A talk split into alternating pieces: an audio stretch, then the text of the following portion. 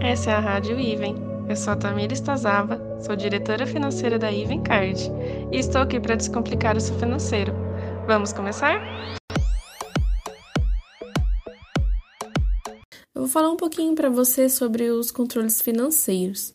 Para você tomar algumas decisões diárias, é importante que você tenha alguns controles para ajudar nas suas decisões.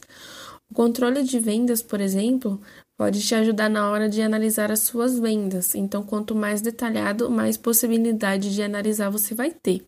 Você pode analisar suas vendas por período, por produto, por vendedor, e com isso você pode saber qual produto você vende mais, qual mês você vende mais, e isso vai te ajudar, por exemplo, a saber qual produto você pode investir mais. Você também pode fazer a conferência de caixa, que é bem importante porque ela pode te ajudar a identificar algum problema e quanto antes você identificar, mais fácil e mais rápido você vai conseguir reparar. Você pode fazer essa conferência por turnos ou troca de vendedores ou até mesmo por período. Mas o importante é que essa verificação ocorra diariamente, porque se houver algum problema, você logo vai identificar e logo vai resolver o problema. Você também pode separar essa conferência por meios de pagamentos. Então, se você separar, por exemplo, por vendas de cartão, vendas em dinheiro, em cheque, ticket, você pode também analisar qual você vende mais. Se você vende mais em cartão, se você vende mais em dinheiro, e pode te ajudar também.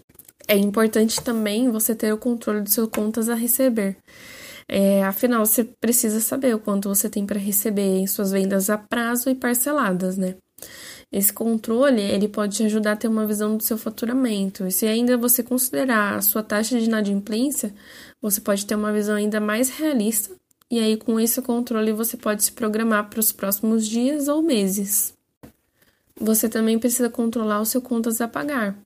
Você também precisa saber, né, o quanto você tem para pagar dos seus fornecedores, para os seus funcionários, e com isso você pode ter um melhor planejamento. E o mais importante de todos é o fluxo de caixa.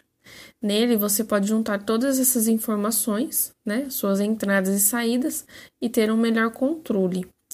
Então você vai poder controlar tudo o que você recebeu, tudo o que você pagou e ainda saber o que tem em conta.